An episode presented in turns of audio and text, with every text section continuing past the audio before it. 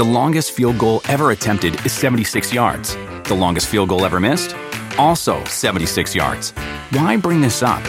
Because knowing your limits matters, both when you're kicking a field goal and when you gamble. Betting more than you're comfortable with is like trying a 70 yard field goal. It probably won't go well. So set a limit when you gamble and stick to it. Want more helpful tips like this? Go to keepitfunohio.com for games, quizzes, and lots of ways to keep your gambling from getting out of hand.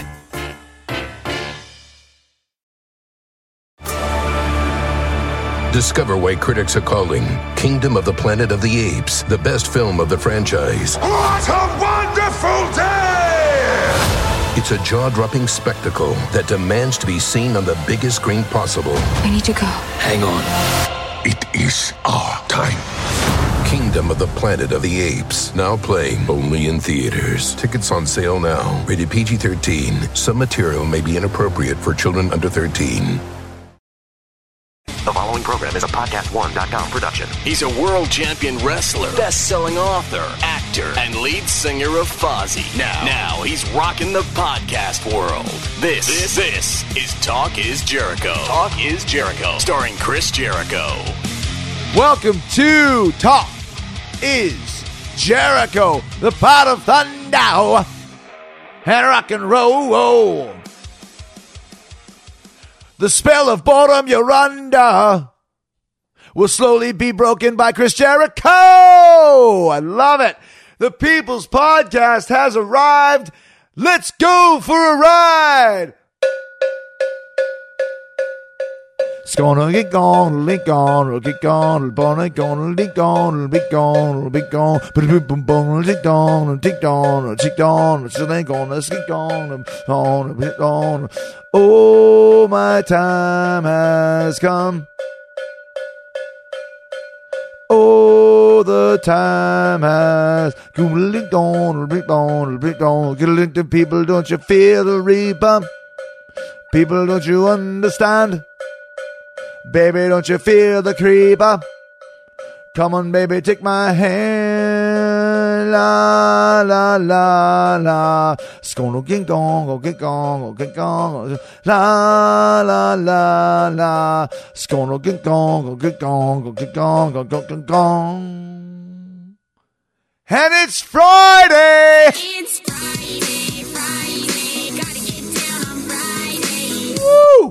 What a great show today. Rob Zombie coming up. New live DVD release, The Zombie Horror Picture Show. New book out as well, a companion piece. You know, we're going to talk all things zombie musically and, of course, movie wise. He's a director, made some great horror movies. He loves horror movies. He just announced his latest movie, too, under the title 31, which I think might be the release date. I think it's going to be Halloween 3. That's my opinion. Hasn't revealed too much more about it, except for his guitar player, John Five, will be scoring the film. Okay? Do you understand what I'm saying to you right now?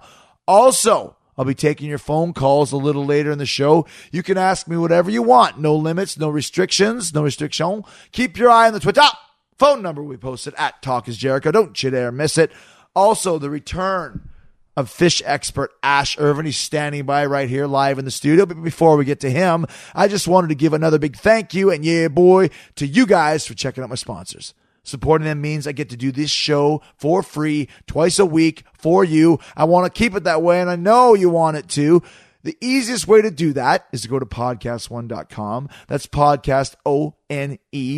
Click on the Keep Our Podcasts Free banner at the top of the page. That will take you to Talk is Jericho and links to all of my Sexy Beast sponsors, including Amazon in the US, UK, and in Canada. So, please go to podcast1.com. Click on the Keep Our Podcast Free banner at the top of the page. Click, click, banner at the top of the page. Click, click, then click on Talk is Jericho. Find all my great sponsors. Spend as much money as you want and keep my show free for you. Oh, yeah. Oh, yeah. Oh, wow. Couple, uh, last couple weeks, I've been asking you to send in your questions at Talk is Jericho on the Twitter for fish expert Ash Irvine. He's standing here live in the studio you took the podcast world by storm last time, kind of a surprise hit. Uh, people have been requesting to have you back. A lot of people have said that uh, you were one of their favorite guests ever here on Talk is Jericho.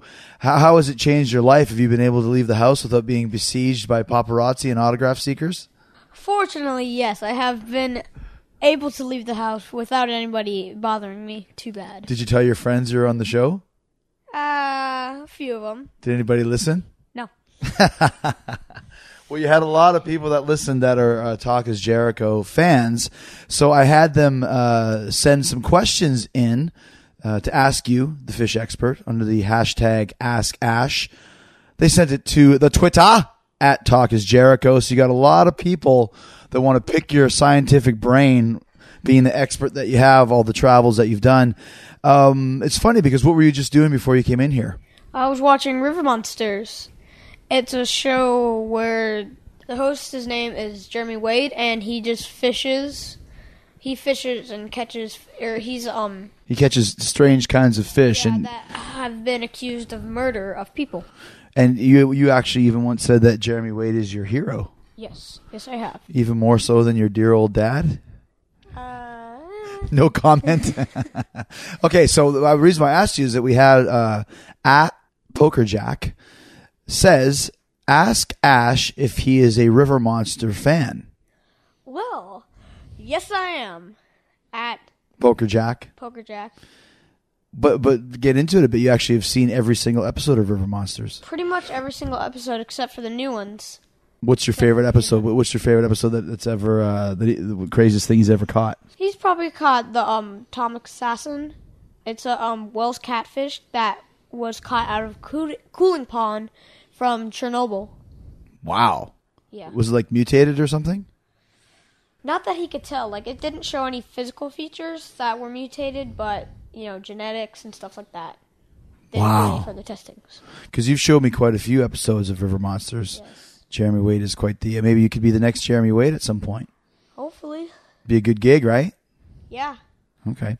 Uh, at DAB Savage wanted to know what's the most villainous creature in the sea, and what's the nicest creature in the sea. Well, the villainous, most villainous creature, it would depend on if you're referring to looks, behavior, or like looks or behavior. Those depend.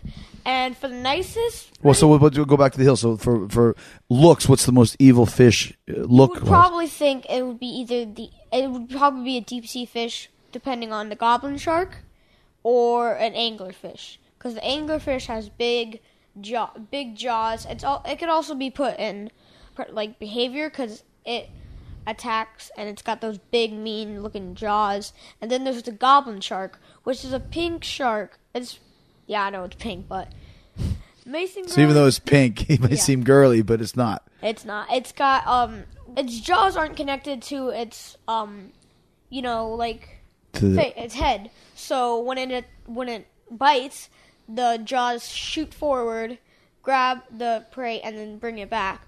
And then it's got this sort of like a snout is pretty ugly too and then it's got right above its snout it's like a unicorn horn or something.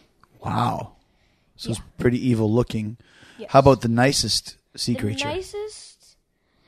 Well, I mean, the most friendly, the friendliest one would probably be a seahorse, because seahorses come up and, you know, check you out.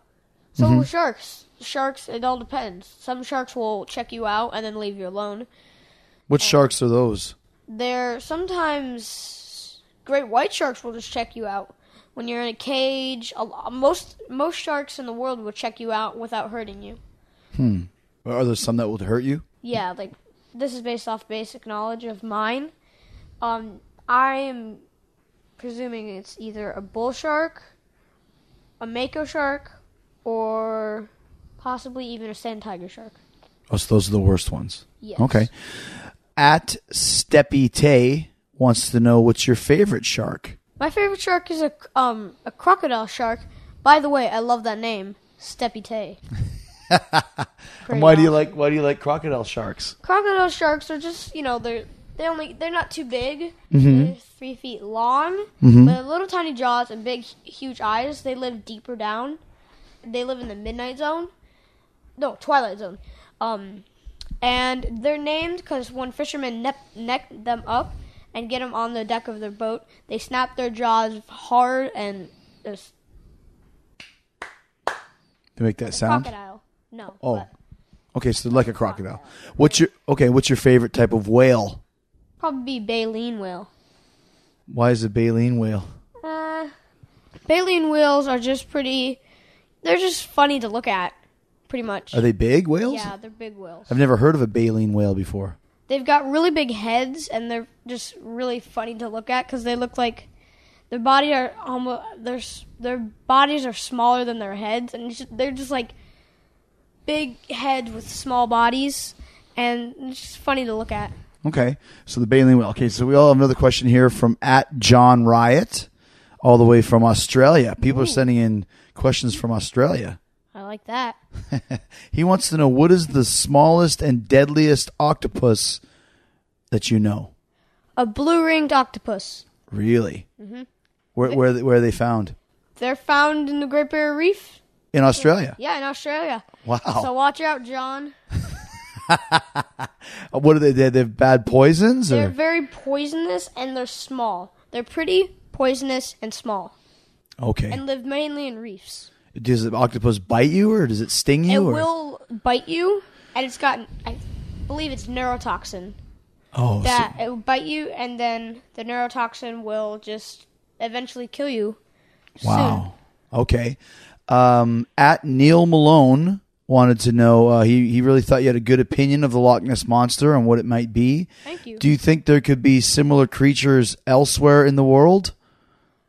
Well, yes, there could. I mean, there's like the stur- sturgeon is basically a living uh, dinosaur. So is the um, alligator gar. What's an alligator gar? An alligator gar, for all fishermen who know what a gar, gar is, they're basically big, big, big fish. They get about maybe 16 feet with, I mean, I think that's the biggest. Mm-hmm. And then they have really long teeth and they've got big snouts, really tough scales. You'll cut yourself on that. And they're very aggressive, oh, okay. All right. even Um, small ones. people learning a lot of things from Ash Irvine, the fish expert. At USS One Hunk wants to know: Do you think a megalodon shark could still exist today? Well, I mean, I don't know.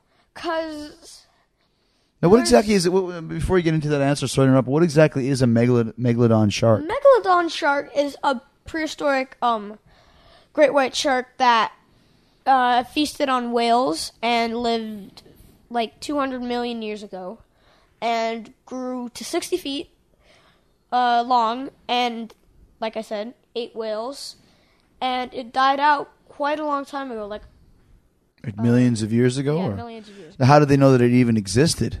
They have found teeth that are about as big as maybe my hand which Got a big hand there, yeah, about about eight to nine inches long, maybe. yeah So the teeth were that big. Because that's the only thing they found. Of, that's the only thing they can find of prehistoric sharks. Because they don't have bones. All sharks have cartilage, not bones. The only bones in their bodies are their teeth. Really? Yes. Wow, you just you're on fire today, Ash Irvine. Uh, and somebody else here wants to know uh, at MJ March four seven.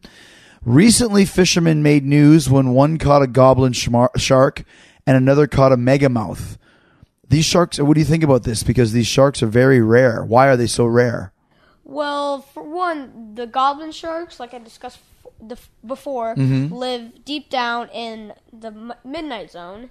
What's the midnight zone? Midnight zone is the deepest part of the ocean. Okay. There's the um, sun, sunlight zone, twilight zone, and midnight zone. Midnight zone is the deepest zone there is. Okay.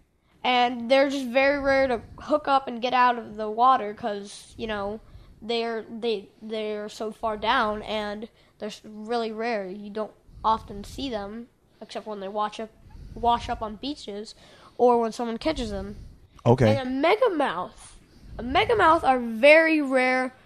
They're like whale sharks and basking sharks, but they're w- way more. They're way rarer. Okay. And they just have like their name suggests huge mouth mouths, huge heads, huge bodies. They're just huge. Okay, gotcha. So, and rare. hence the name Megamouth. All right, we're, we're running out of time. We got time for two more questions. You got so many more. I mean, it's ridiculous how many people responded to this. How famous you are right now. At Jonathan Biggs wanted to know what's the largest fish known to man. Well, the f- largest fish known to man is the whale shark. The largest creature known to man is the blue whale. Okay, gotcha. So there's a lot of big, big fish out there. Uh, wrapping it up, at Benny Coles wants to know if Ash could be a fish or a sea creature, what kind of a fish or sea creature would he be? Well, I'm not gonna say a crocodile shark, cause you know sh- they're rare and you know they're Kind of ugly? yeah kind of ugly. But I would definitely want to be a decent sized grouper of maybe like maybe a gag grouper or a Goliath a Goliath grouper. Why is that? Well, I like groupers. They're cool. And uh, last er, last year for my birthday, me and my dad caught a huge gag grouper, How big was it? Four feet? three feet, Three feet. like six inches. Four feet if Dad's telling the story. Three feet six inches if Ash is telling the truth. That was fun though. Yeah, that was really fun. Okay, so grouper's your favorite fish. Uh, always a completely uh, amazing experience to have Ash Irvine, the fish expert, here learning so much about sea creatures and all things aquatic. Uh, we'll have to have you back on the show again soon. Uh, until then, any final words for all of your fans that sent in these questions? Thank you for all the um, questions. Um, I hope you guys, you know, liked it, and Hope- see you next time. But you never know. I'm out. Peace. Thanks to Ash Irvine for all of his insight and amazing, amazing knowledge and mind. We'll uh, have him back on again soon with more of your questions. And today, later on, Rob Zombie coming up. The longest field goal ever attempted is 76 yards. The longest field goal ever missed? Also 76 yards. Why bring this up? Because knowing your limits matters, both when you're kicking a field goal and when you gamble. Betting more than you're comfortable with is like trying a 70 yard field goal. It probably won't go well. So set a limit when you gamble and stick to it. Want more helpful tips like this? Go to keepitfunohio.com for games, quizzes, and lots of ways to keep your gambling from getting out of hand. Talk is Jericho. All right, I'm here in Rob Zombie's dressing room. The funny thing is, I came in here and we started recording. I didn't have you plugged in, and thank God I realized beforehand I didn't have you plugged in. Then afterwards, Yeah, right? Well, all you missed was us talking about how bad this couch I is. know, that I'm right? Sitting on. It's funny because we're here backstage at Carolina Rebellion, and it's a huge, huge festival. But it's always kind of the same. You go into the dressing room, and we could be at Carolina Rebellion, or we could be at you know Shecky's Bar and Grill in Peoria. Illinois. I know the wood paneling that never dies, the double wide mobile home. It's total 1975, right? Never quits. but I mean, you you're one of the busiest guys. You know, you're always you actually kind of a lot like me. You do a lot of different things, but it all comes from the heart. You do things that Yeah, interest yeah. you, which is always really cool. Um, you're kind of touring behind the new record, uh, and I always forget the name of the title. It's not easy. Everyone says it wrong. Venomous rat regeneration vendor. Yeah. I mean, I'm sure. Here's the here's the cliche question. How'd you come up with that? Uh, yeah, I don't even know how I came up with that. I remember we were recording, and we recorded the record at my house. Uh-huh. And I was taking a lunch break, eating a sandwich, and I think I just, I don't know, I just came up with it. Most of the stuff would happen like that. You need to hammer, hammer away in the in this studio, Yeah. makeshift studio, and then just take a break and go, ah, I think I have it. Well, it's not the first time you've always had kind of interesting uh, song titles and interesting, you know, album titles. You always do things kind of outside of the norm. Yeah, I mean, you know, whoever said everything has to make sense, you know. But that's also kind of how you kind of established your, uh, I mean, your your individuality and established your band right from the start with White Zombie. It was always a little bit different, especially when you came out late '80s, early '90s. I mean, the scene was completely different, but you always stood out. Yeah. Was it hard at first to? Um, I mean, anytime you do something different, people are always kind of looking at you like, "Oh, this will never work." Oh well, I mean, we never really did it. I mean, in the early days, the scene we started in was sort of that Lower East Side, almost like art rock scene. It wasn't like metal. Mm-hmm. Where, wasn't where, where, where are you from? Well, I was living in New York. Okay, I mean, so- I was from Massachusetts, but by that point, I had been living in New Right, York right. just to go to school and stuff. And it really was like, you know, the scene was, it seemed like the thing in that scene was to be as different from everybody else as possible. Like, nobody wanted to be the same as anyone else. So that made sense to me. So you're always like trying to outdo the other bands by who can be weirder or more different.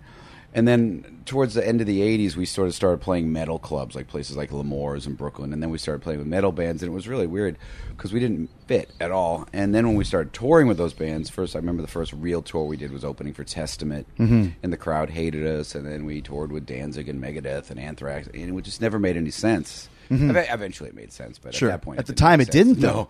Oh no, no. We'd go open for the Cro-Mags and L'Amour's, and you got like fifteen hundred skinheads looking at us like, "What the is this?" Right.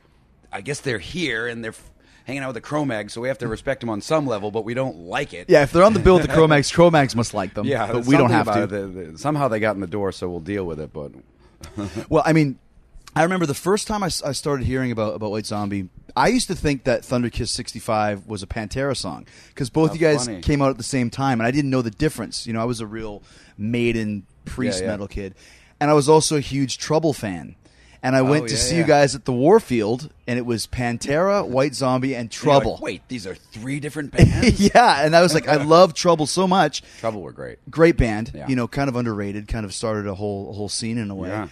And then when you guys came on, I'm- I'll never forget. You came on stage, and I kept waiting for you to sing. Like the the band was rocking, you were on stage, but there was some kind of a, a mess up with the mic. There was no sound. Yeah, no, that's that's funny that you remember that. Do you I- remember that? Oh, I remember that. Really? Because Yeah. that was the last time I, I would ever go on stage without checking them. I mean, we would do sound check or whatever. Yeah. But now I will always check the mic before I walk out, and even if the someone I trust goes, "Nope, it's all good," I go.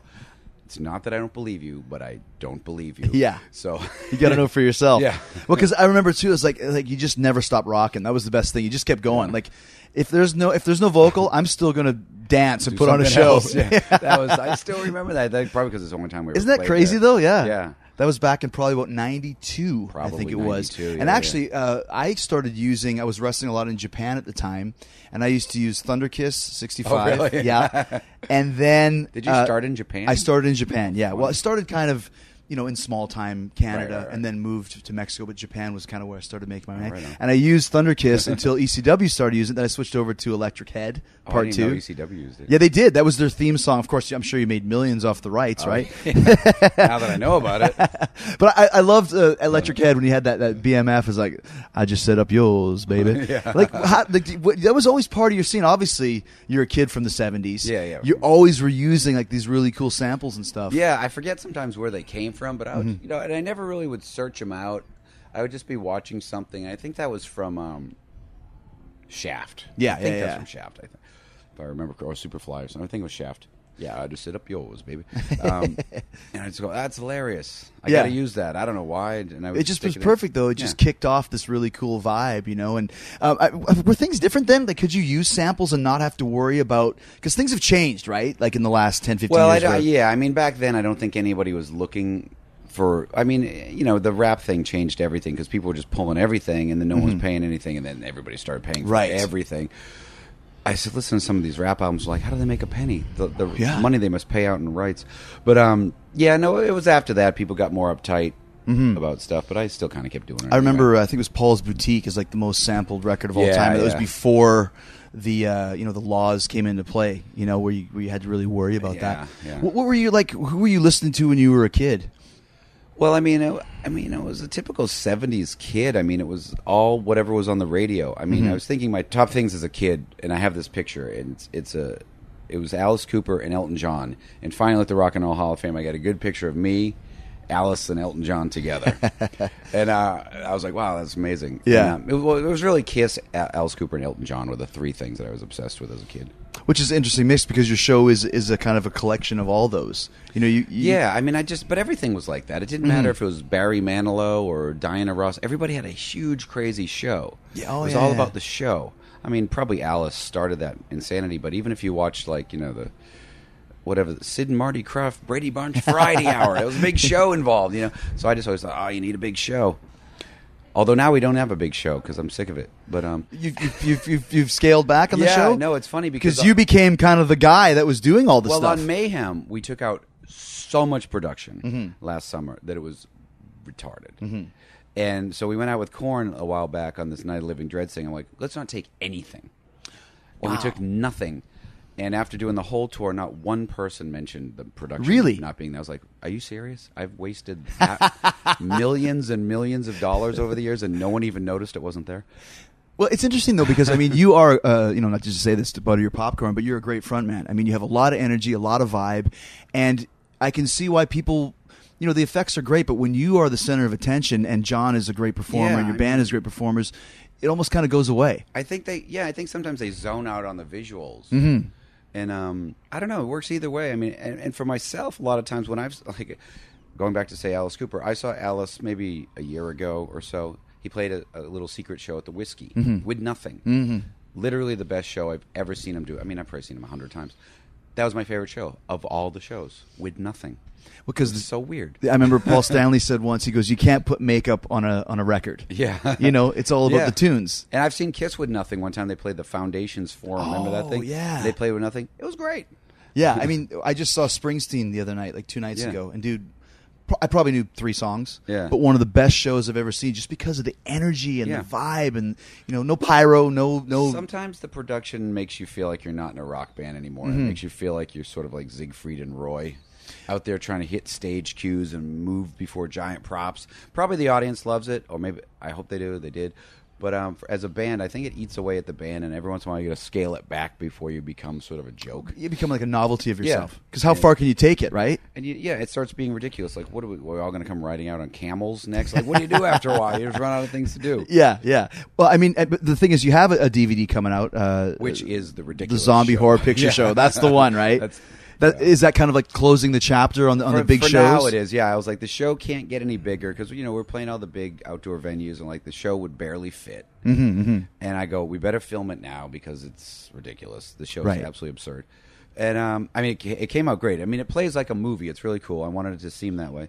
So it's all there forever. And you know, maybe we'll bring it back one day, different, or maybe we won't. I don't know. But this is like a concert film. I'm sure Yeah. you directed it and edited it. Yeah, I mean, I really wanted it to be. I mean, everybody there's there's a million concert films, but Mhm. for some reason they all seem to be um, the same nine or twelve cameras in the same position. One's on the jib over the crowd, a couple on, you know, on on whatever fucking dolly tracks here and there. Yeah, yeah. And they all look the same. It doesn't matter if it's Willie Nelson or it's Slayer. They tend to Big shoot them the shot, same. Yeah. yeah. they shoot them all the same, and they want them all slick. And I was like, I don't want to do that. So we had, I don't know how many cameras we have. We had them everywhere, but the main thing, I had them all in the crowd. So Mm. you're, the camera guys are always fighting through the people to shoot the stage. Mhm. And it makes it feel like you're there as opposed to, they always stand in front of the crowd when they shoot. Mm. And it's so clean and it's so perfect. And we didn't mix it like the sound is the sound. Because, you know, that's the other thing. You watch live videos, you know, this is not a live Re- moment on this re-recorded video. all in the studio, yeah. And it's pretty obvious it's live because, you know, if we made mistakes, we said, ah, we just Right. left it in. We didn't fix it. And But that's real rock and roll, man. Yeah. I mean that that's the cool thing about it, and, and, and you know your fans will forgive that because in the in the moment it's like oh my gosh. Well, that's the thing. People forget. You don't want to. I mean, maybe they don't forget, but I mean, so many people use backing tracks, vocal backing tracks. I'm Mhm. shocked at sometimes. So people don't understand. Like, you know, your vocals can't come out perfect when it's 150 degrees and you're dying up there, and, And you're putting on a show." Sound like the record. Yeah. I don't know. Because it feels like someone just kicked me in the stomach Yeah. while I'm trying to do this song. well, yeah, you were in uh, you played Jacksonville last week. Yeah. we were there too. And how hot was it there? It was pretty brutal, but that was a good crowd. Oh, though. great crowd! They were great. Sure, but but it's funny though. Like sometimes I'll use the mic stand as a as a prop to hold me up. Yeah. If you hit a note and you just get that lightheadedness, you know. And you feel yourself. It hasn't happened in a while, but it happened a couple times on Ozzfest, where it would just be so hot. You'd have that one second of loopiness and blacking Yeah. and you feel yourself falling off the stage. You're like, "Whoa!" when you catch yourself. But it Well, doesn't we- actually happen. You mentioned that uh, you know you directed and edited this. When did you start getting the, I guess, the freedom to be able to do that? I mean, when you first start out as a band, you're not going to say, "I'm doing the videos," and they're going to go, "Okay, Rob." Like, well, I did, and they didn't want me to. I mean, with the first White Zombie video was sort of like a weird thing where I had to hire somebody else, but I really just did it myself. Mm, I did it mhm. all myself, but they wouldn't trust me. And then by the second video, but by after a point, I, well, it would be weird because I go, like, I know what I want. I want to do this, but they're like, what? But this guy did the Paula Abdul video. I go, that's exactly. That's why I really don't want to do it. And I just felt like if it was always done by me, not not because I'm so great, but if it was always done by me and real, it would always laugh. It's your But- vision. right? But you see so many bands videos, and even the band's embarrassed where they go, eh, "We didn't really want to, we didn't really want to dress up like cavemen, but the director said it would be cool, so we did it." And and it could kill you. I remember, remember, remember, remember Billy Squier, "Rock You Tonight." That's the classic That's the classic video. career ender, right? You know, That guy was so hip, man. Everyone, I remember everyone loved him in high school, and then like overnight, it was like, he's dead to me. Yeah, like there was, a, you know, for, for people that haven't seen it, Billy Squier, The Stroke, and Everybody Wants him. He was just cool, like amazing guitar It riffs and somehow funky. And then he did Rock You Tonight, where he had like all white, kind of an '80s And he had, baggy like, the pants, Flashdance sweatshirt, and he was sorta. doing the flash dance. They were throwing happened? paint on him, and that's the nightmare, right? You never want to have to deal with that. And some guys going, "No, Billy, it'll look cool. It'll look cool." I'm okay. telling you, Billy, this will be a big one for you. It's a game, game changer. I always tell bands, especially photo shoots, because I won't do anything. Mm-hmm. And I'm always like, why do you, just because the guy's holding the camera doesn't mean you have to do what he says. Because they're always wanting you to do something stupid. right, right, right, right. Is that what you mean? I won't do anything. You want it? Yeah. You're going to do what I you're going to do. I, I'm go, I always say, well, this is what I'm going to do, and that's it. You only need one picture. Yeah, that's so right. Why do I have to do 500 stupid things? Well, it's funny too when you do a photo shoot. It's like if you look, if you like, I always look at a couple of the first five or six, and if you get one, like especially with a band, if every guy in the band looks cool, Yeah. we got it. We're done. done. Because the more you try and look cool, the less you look cool. Yeah, and everybody gets uptight. Well, the funny thing is now we don't even do photo shoots anymore. What we do, we've done for the last several records and for all of our photos is we just pass the camera back and forth between each other, Oh. and they take the pictures. And if there's the four of us together, we just like when the tour manager comes, we're like, "Hey, Sully, take our picture," Yeah. and that'll literally. and those the- are usually the ones that work. Yeah, we we have not done a real photo shoot in probably seven years. All your photos are exactly the way you want them. yeah, it's funny. Did you do uh, like film production or any directing or any filming like when you were you know in college, for example? No, before? I mean I went to college for fine arts, and I quit after two years. Well, I technically got kicked out, Hmm. but because I stopped, you know, because I lived in Haverhill, Massachusetts, which is so boring. Mhm. Moved to Manhattan, so I just wanted to go crazy. Right. So going to school was like, yeah, right. So you know, just went out every night and hit every club and did everything and saw every band. So my grades just sunk so low that they Yeah, yeah. me out. You couldn't fall past a certain point, which I fell way past. But no, I didn't have any experience with that at all. I just knew I wanted to do it. I mean, as a kid, like every kid, you had a Super 8 camera. We made our own movies and stuff, but that I don't know that that doesn't count. Um, Do you remember any of those movies? yeah, the funniest thing though is I filmed a sequel to Escape from New York. Oh. where I played Snake Plissken because I was the only one who had long hair. and it just that's why it was so funny years later. Um, well, actually, before I redid Halloween, Uh-huh. which is funny, I had met Kurt Russell because I did a song for Escape from L.A. Right. and I had a picture from it. I go, look, check this out. It was just so weird, you know, whatever, 25 years. Hey, Kurt Yeah. Russell, look at me dressed as you. Isn't Yeah. this really stupid? And now you feel really weird, right? really awkward for everyone. Yes, we're all involved. I wish I hadn't said a word. But it was funny. I, I walked out of a of an apartment building in New York a couple of years ago, and you know, some New York's a busy city. I just I bumped into someone like legitimate, like a real like a. Yeah. And I turn around. It's kind of this old looking guy. He's got big glasses on. I'm like, I'm so sorry. He's like, Oh, no problem. Hey, do you know where 22nd Street is? And I'm like, uh, Yeah, it's that way. And I'm realizing, oh my gosh, it's Kurt Russell, and beside him is Goldie Hawn Oh, nice. and they're just walking and they're like look like you know a nice Yeah, like, yeah. kind of a good looking older couple but i was just like and then as you walk oh thanks for i was like snake plissken like what do you say right like i'm that guy now just like you said like i, I just gotta let it go man just let it go Uh, he's so nice too. He's such a nice guy. I remember when uh, my wife Sherry loved Goldie Hawn, and we met her at something, and she like just uh, yeah, yeah, exactly. Well, it's it's amazing when you meet your heroes, and I mean, you mentioned earlier, uh, you know, touring with Alice. I know you guys have a really close relationship. That was the best. That's pretty cool, right? Like after you know, Oh yeah, that was surreal because you know I love touring, but most of the time, you know, this is not a slag on anybody. You tour with bands that maybe you're not a fan of, Mhm. and even if you are, it's not really your thing. And Mhm. you know, but touring for with, business reasons. Well, yeah, I mean, just Yeah. because you got to tour with somebody. That's right. But um, but touring with Alice was like that was the only time I. Well, no, the Ramones too. When we toured with the Ramones. Oh, you toured with the Ramones? Well, the Ramones opened for White Zombie on one of their last tours. Oh, so that that's was cool. Fun. That was like '95, maybe. That was exciting because I'd watch that every night. But like with Alice, and that's totally your call. yeah, no, you brought them yeah, on. No, we overpaid to have them on the tour back then. just for the Yeah. sense you can say we toured with the Ramones because I remember our management going, "You're paying them too much money. They're not worth it." And we go, "I don't care. Yeah. we have the Ramones on stage every night."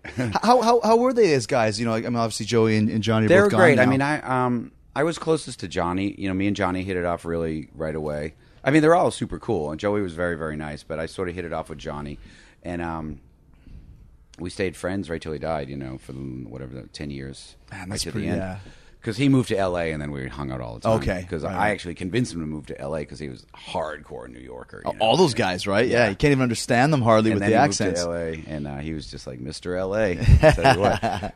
Um, You're talking about Alice, though. yeah, but the Alice thing was just like because like this is this guy you always loved and touring with him though, but it seemed like this is what it would be like to tour in the '70s. This was the touring I imagined as a kid, you know, and that was just so cool.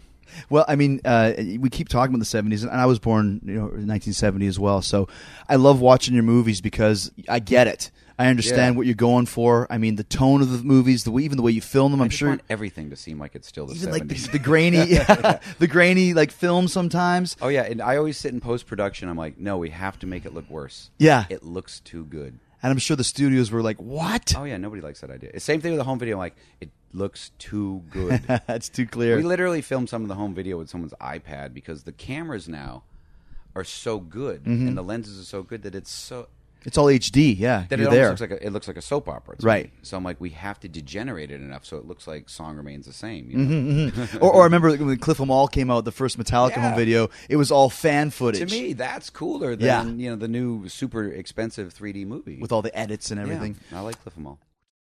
The longest field goal ever attempted is 76 yards. The longest field goal ever missed? Also 76 yards. Why bring this up? Because knowing your limits matters, both when you're kicking a field goal and when you gamble. Betting more than you're comfortable with is like trying a 70 yard field goal. It probably won't go well. So set a limit when you gamble and stick to it. Want more helpful tips like this? Go to keepitfunohio.com for games, quizzes, and lots of ways to keep your gambling from getting out of hand.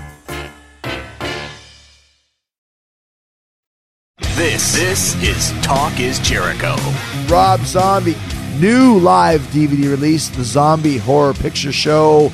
New book out as well, companion piece. You know, we're going to talk all things zombie musically and, of course, movie wise. He's a director, made some great horror movies. He loves horror movies. I watched um, when I heard we were going to be doing this. It just so happened, out of pure coincidence, that um, Devil's Rejects was on, and I hadn't seen it in a while. And for some reason, I was thinking because I, I I loved both of those movies, but they're both very depressing. It's like if you're talking in wrestling terms. Bad guy gets the heat on the good guy. Bad guy beats good guy. Bad guy kills bad guy. Bad guy goes away Yeah. and lives. And then bad guy. Yeah. fine. But I mean, I remember thinking, okay, well, you know, Devil's Rejects, I think wasn't as bad, but dude, it, I mean, there is some twisted stuff in there in a great way. Like some images, I still can never get it out of my head that that you know the dude cuts the guy's face off and then puts it on his own wife's face. I mean, that is like one of the sickest things. That happens every day. Yeah, Chris, it's crazy, right? get used to it.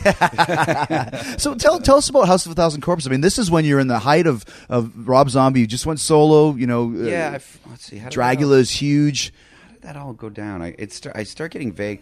You know, that was just a weird. Oh, I remember how it went down. What happened was, um, yeah, I had done Hellbilly. That was all happening, and I had done a Halloween event at Universal Studios around 1998. or Oh, you did like a haunted house. Yeah, and it was based on my album. It was called like the I forget what it was called, but it was like you walk through my head, and each room was one of the songs. it was mm-hmm. on the Universal lot.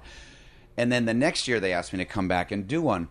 And I just thought of his title. I go, oh, I get this idea. We're going to call it House of a Thousand Corpses, and that was just going to be the Halloween. Just a event. haunted house.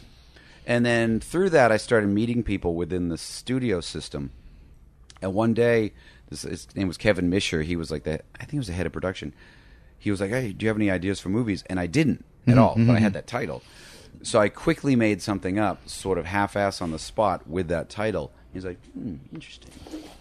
and then I kind of made up a movie around it later, and it all it was. Well, I mean, but you just, I mean, it was funny because around that time frame, early 2000s, I mean, that's kind of when Hostel came out. You know, Eli Roth, good friend of, of, of both of ours, I assume. Uh, he was kind of like the, the whole kind of splatter porn. You guys, your movies are right in there. There was a bunch of, Yeah. kind of a real, not just a pushing of the envelope, but the, this kind of real twisted, uncomfortable style of film. Yeah, because Corpses. Well, Corpses was made way before those films, like Mhm. a couple years before, but it sat on us in the vault for so Mhm, long because Universal didn't want to release it. And then Lionsgate put it out, and it did really well for them. And then they put out Eli's first film, Cabin Fever, Right. And then that did well. And um, I remember Eli when I first met Eli, I was like, "Oh man, thanks for that." Because if your film hadn't done good, they weren't going to get behind Cabin Fever, but then they did. And we kind of ran a similar path from it. And then I did Rejects, and then I think he did Hostel after that. So we were sort of like you know, one. And we're, we were always working with Lionsgate at the time.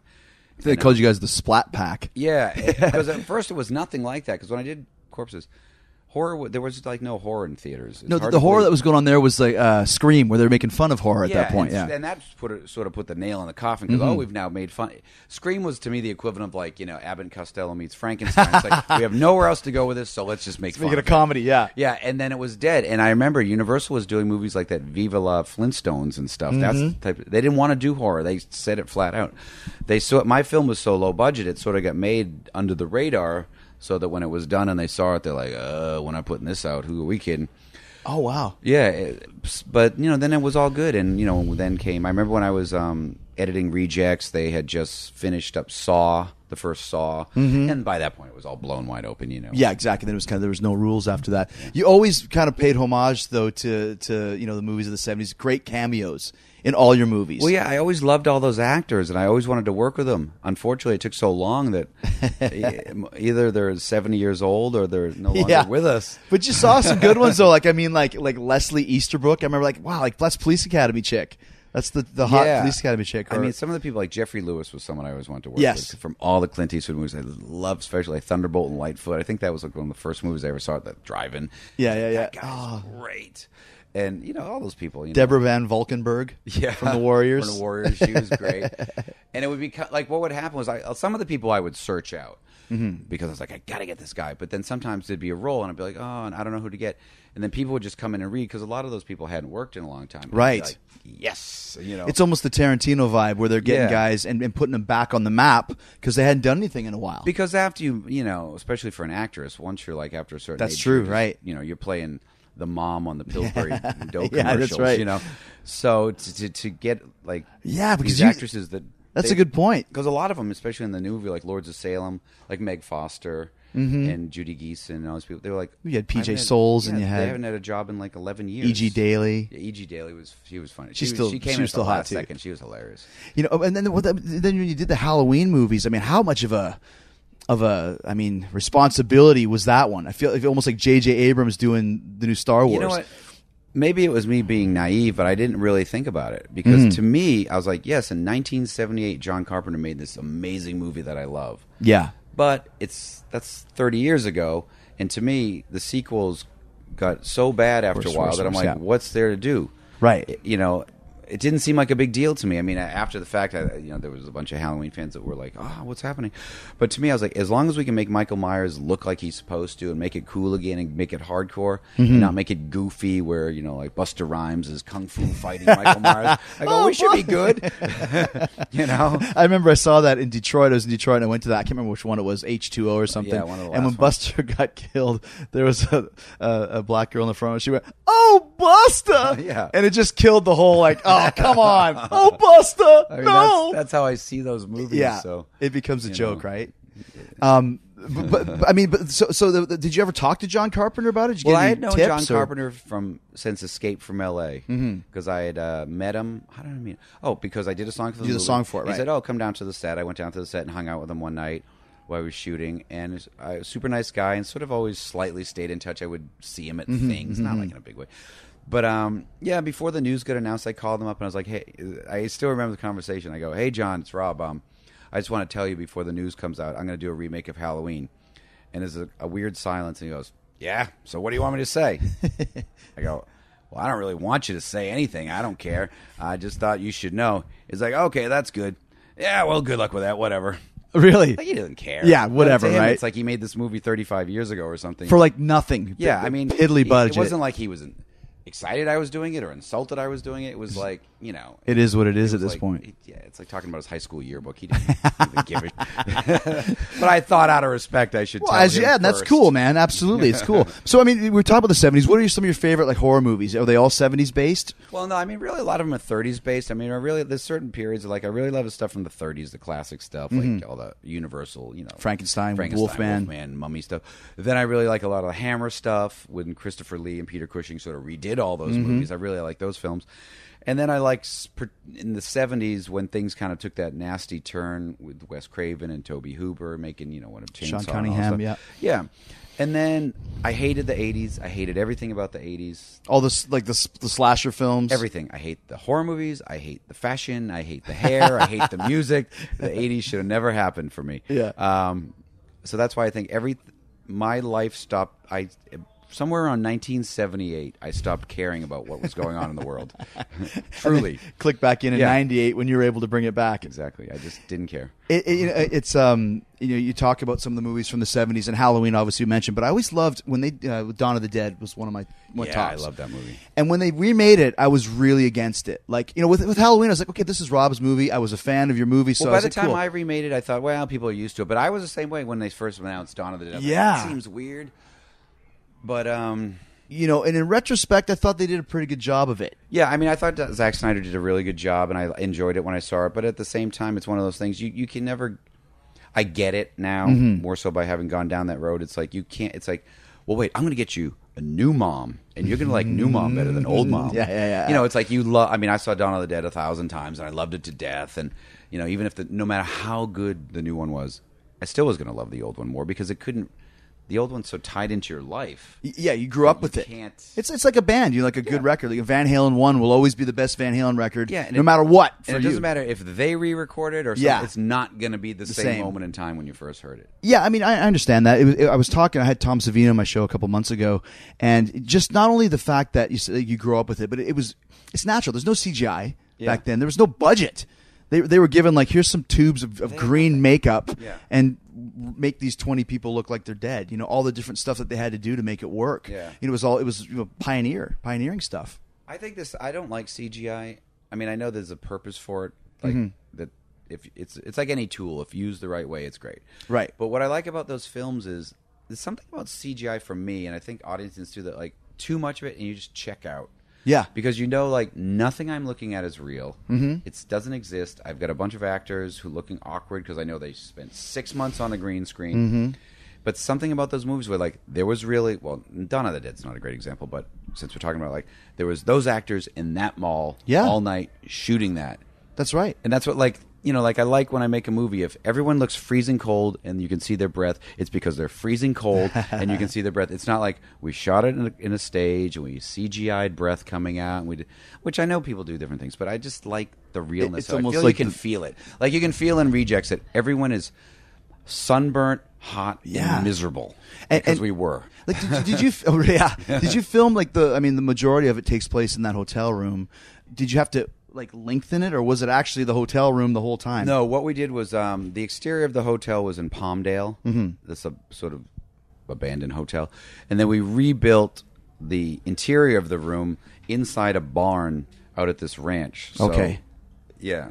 You could just feel the the, the claustrophobicness yeah, like, of that. and that you know? really worked too because you know it was a four wall set. So when you're in there, it was just the actors and the cameras, and everyone started getting weirded out because uh, you know after eight hours, even though you know it's fake, it sort of is happening right in front of you all day long. I remember Brian Posehn started getting weirded out. Really? Yeah. Because he was dead at that point. He's just laying. He's like, "Oh, Rob." But he had to lie there for the whole- listen yeah. to it all day.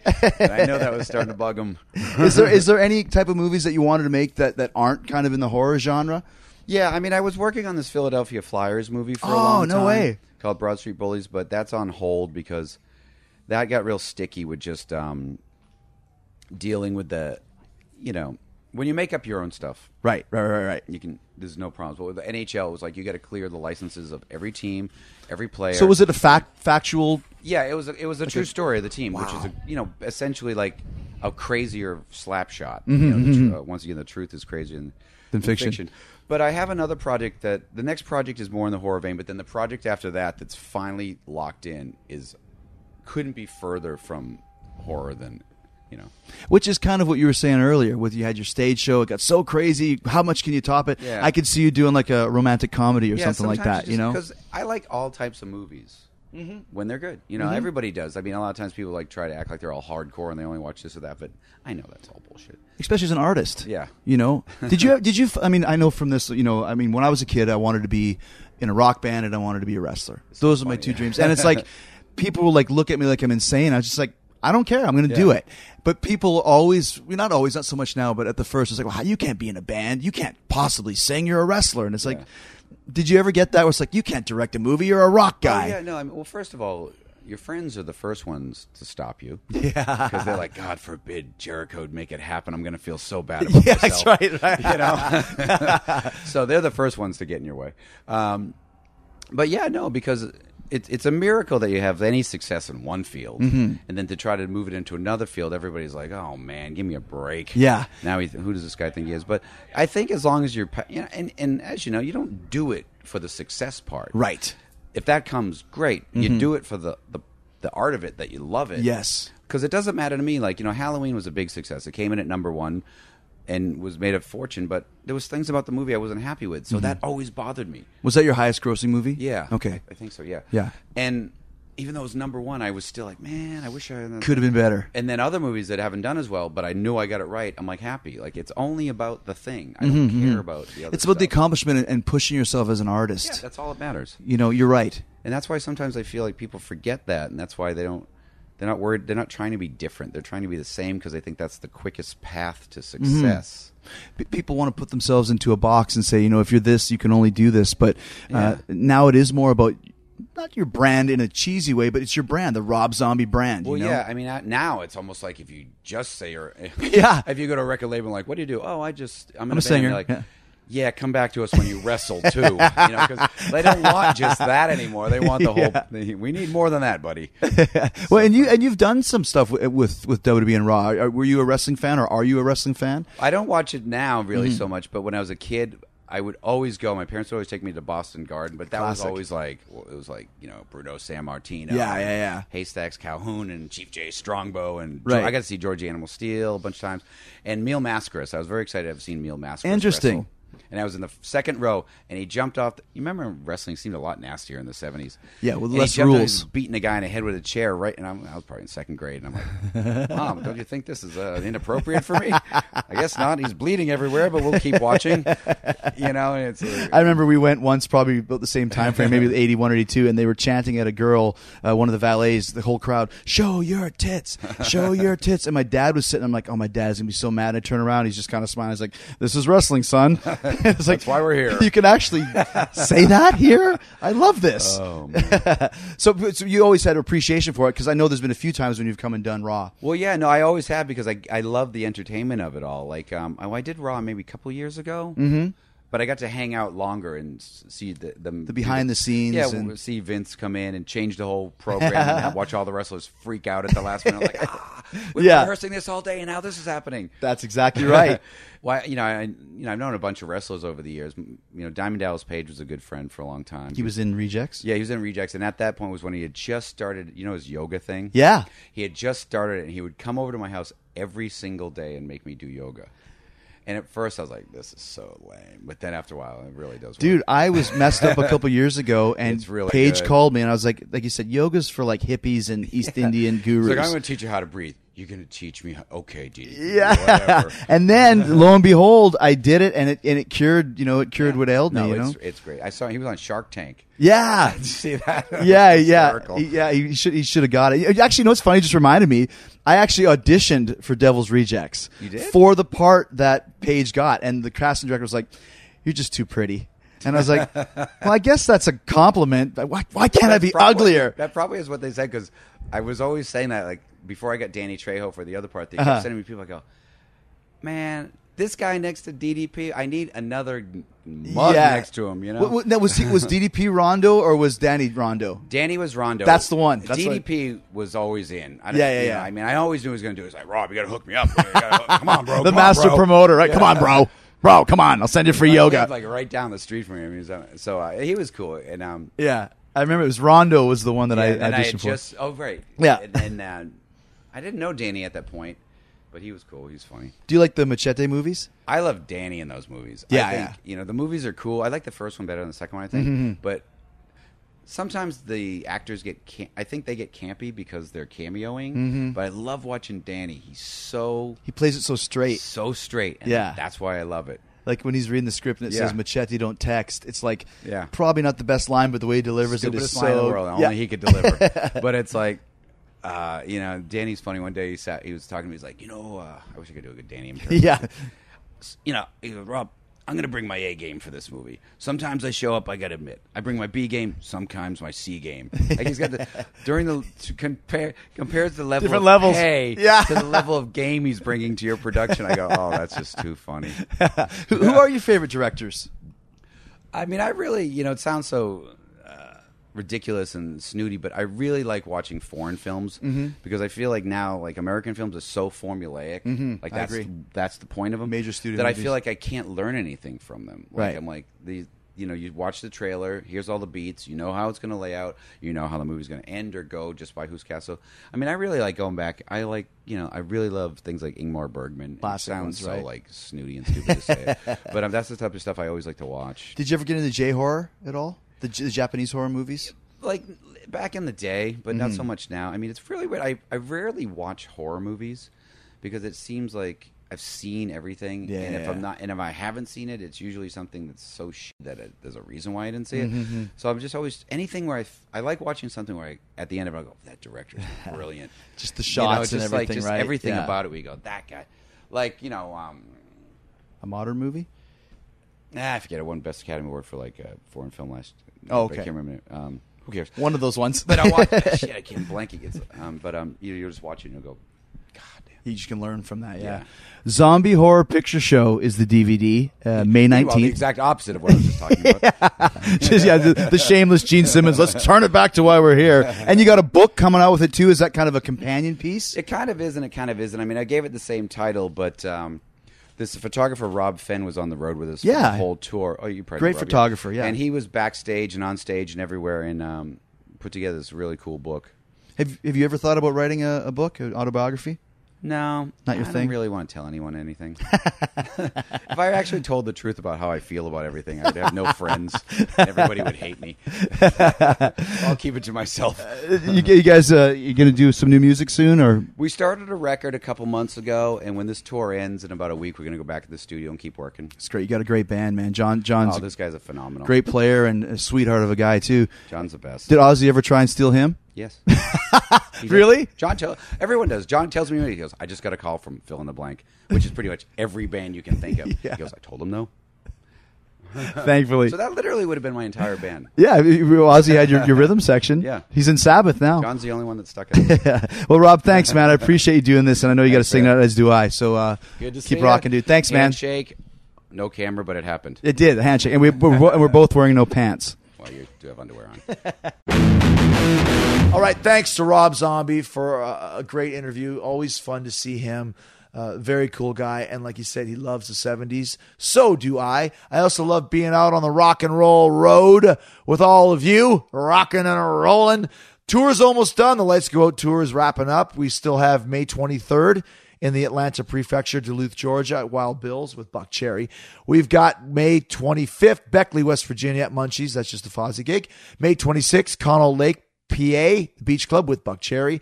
May 27th, Oneonta, New York, upstate New York, Oneonta Theater with Buckcherry. May 28th, the listing party in New York City at Idle Hands to hear the new Fozzy record in its entirety two months before anybody else gets the chance to hear it. You do not want to miss that if you're a New York City area Fozzy fan. May 30th, Huntington, New York, Long Island area at the Paramount. May 31st, Philadelphia, PA, Xfinity Live. June 14th, main stage at Download. It's our third time playing Download and the biggest show uh, we've ever done there. Main stage. That's for the big boys. Linkin Park and Fall Out Boy will be there with us that day. Killswitch Engage as well. Then, of course, June 12th and 15th, is London is Jericho.